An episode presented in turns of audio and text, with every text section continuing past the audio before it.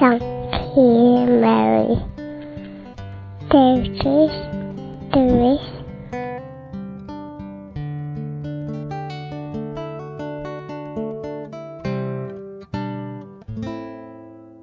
Hello, this is Niall, and I'm from England.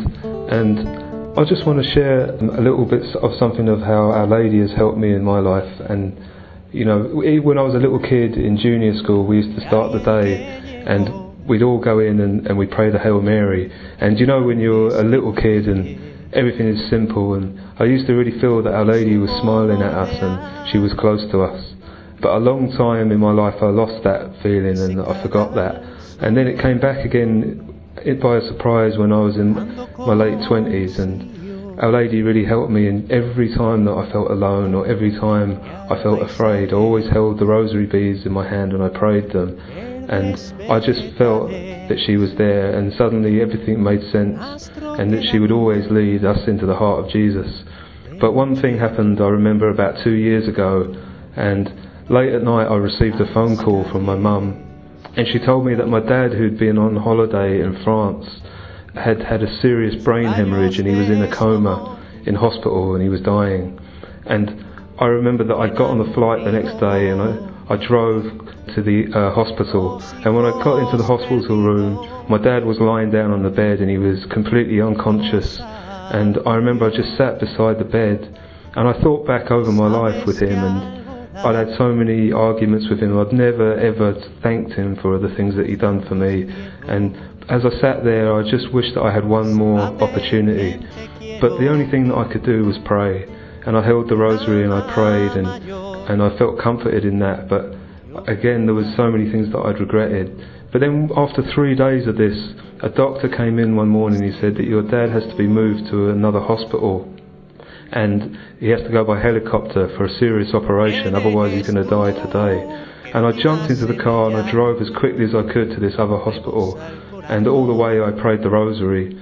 And as I arrived at the hospital, the helicopter was coming in at exactly that moment, and they took my dad straight in towards the operating theatre, and I just waited in the waiting room when suddenly the anaesthetist came out and he said, quickly, you've got to come in. Your dad has woken up and he doesn't know where he is or what's happening.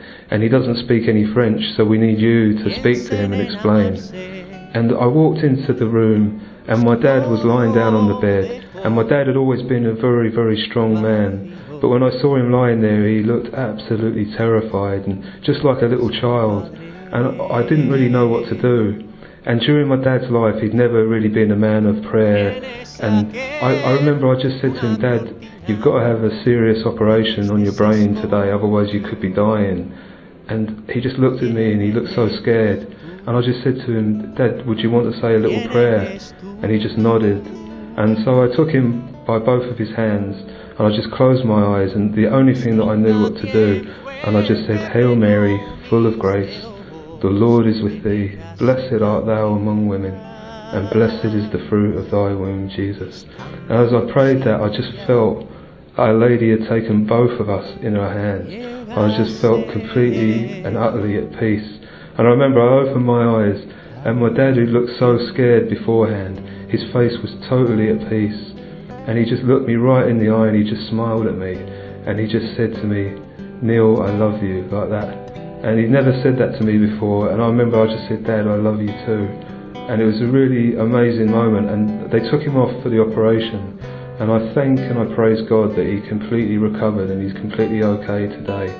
But I thank and I praise God much more than that, that he's given us Our Lady, that she's always there for us and at the two most important moments of our life, now and at the hour of our death.